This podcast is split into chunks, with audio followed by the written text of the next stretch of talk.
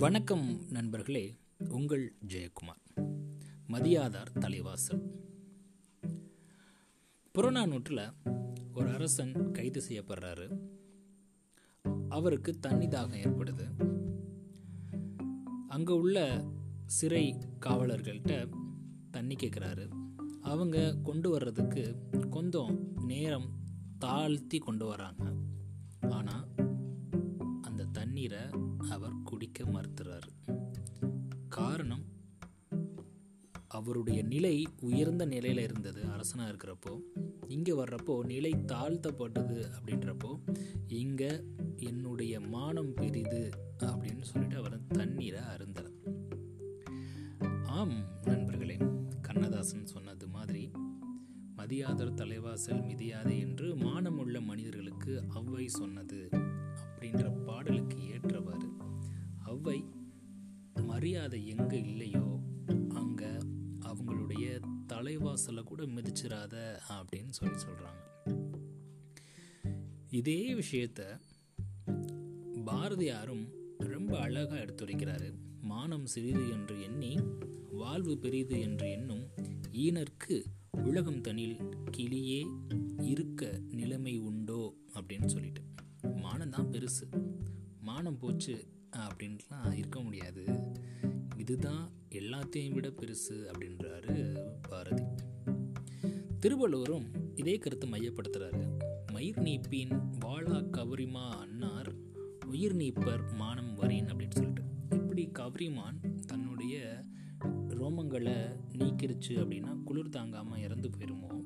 அதே மாதிரி மனிதர்களாகிய நாம பெருமை நீங்கினாலோ மானக்குறைவு வந்தாலோ உயர்ந்த நிலையில் உள்ளவங்க தன்னுடைய உயிரை விட கூட துணிஞ்சிருவாங்க அப்படின்னு சொல்லி சொல்கிறாங்க கம்பர் கூட இதே ஊமையை பயன்படுத்தியிருக்காருங்க. மானம் நோக்கின் கவரிமா அணையா நீரார் அப்படின்னு சொல்லிட்டு. அவ்வளோ முக்கியமாக மானம். ஆமாங்க. அதுலேயும் இந்த தன்மானம் இருக்கேன் ரொம்ப ரொம்ப முக்கியம். நீங்கள் ஒரு ஹோட்டலுக்கு போகிறீங்க அப்போது ரெண்டு ஹோட்டலை பார்க்குறீங்க. ஒரு ஹோட்டல் தோசை பத்து ரூபா இன்னொரு ஹோட்டலில் தோசை ஐம்பது ரூபா. இந்த பத்து ரூபா தோசை ஹோட்டல் போனீங்க அப்படின்னா தோசை டேஸ்ட்டாக இருக்கும் எல்லாமே சூடாக இருக்கும். ஆனால் மாஸ்டர் உங்களுக்கு சரியாக கவனிக்க மாட்டார். தோசையை தூக்கி தான் போடுவார். நீங்கள் தான் கேட்ச் பண்ணிக்கணும் தட்டில். இது ஒரு ஹோட்டல் ரெண்டாவது ஹோட்டல் நீங்கள் உள்ளே போகிறதுக்கு முன்னாடி ஒருத்தர் உங்களை வெல்கம் பண்ணுவார். உள்ளே போனதுக்கப்புறம் உட்கார்றதுக்கு ஒருத்தர் இருப்பார். என்ன வேணும்னு ஆர்டர் எடுக்கிறதுக்கு ஒருத்தர் வருவார். ஆர்டர் எடுத்ததுக்கப்புறம் சூடாக சர்வ் பண்ணுவார். ஆனால் அந்த தோசை ரொம்ப சுமாராக இருக்கும். இருந்தாலும் தோசையில் சட்னி காலியாகிறதுக்கு முன்னாடி அங்கே ஃபில் பண்ணிடுவார் அடுத்து என்ன ஆர்டர் வேணும்னு நீங்கள் திரும்புறதுக்குள்ளே அவங்களுக்கு வந்து கேட்டுருவார் என்ன வேணும்னு சொல்லிட்டு. சுட சுட கடைசி வரைக்கும் காஃபி எல்லாமே உங்களுக்கு உங்களோட டேபிளில் ரொம்ப நீட்டாக பண்ணி தந்துடுவாங்க அவ்வளோ மரியாதையாக இருக்கும் அந்த ஹோட்டலுக்கு போனால் அப்போது நான் கேட்பேன் பயிற்சியில்.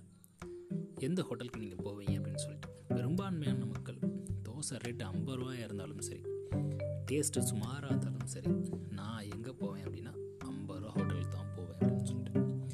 அப்போது மானம் மரியாதை இது எல்லாம் எங்கே அதிகமாக இருக்கோ அங்கே தான் மக்களுடைய எண்ணம் இங்கே தான் போகணும் அப்படின்ற நினப்பு இருக்கும்.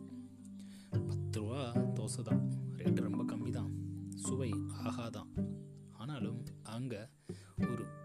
வாடிக்கையாளருக்கு கொடுக்கக்கூடிய கொடுக்க வேண்டிய மரியாதை இல்லை அப்படின்னா நிறைய பேர் அங்கே போகிறதுக்கு தயங்குவாங்க. மானம் உள்ள யாரும் அங்கே போக மாட்டாங்க. ஸோ இதைத்தான் அவ்வையும் ரொம்ப அழகாக எடுத்துரைக்கிறாங்க. உங்களை யாராவது மதிக்கலையா? அவங்க சொந்தக்காரங்களா? இல்லை நெருங்கிய உறவா? ரத்த சம்மந்தமாக யாருனாலும் இருந்துட்டு போட்டோம் அவங்களுடைய தலைவாசலை கூட மிதிச்சிடாதீங்க. ஏன்னா உங்களுடைய மானம் உயிரை விட பெரிது அப்படின்னு சொல்கிறாங்க நன்றி நண்பர்களே மீண்டும் நாளை இன்னொரு பதிவில் உங்களை சந்திக்கிறேன். மதியாதார் தலைவாசல்.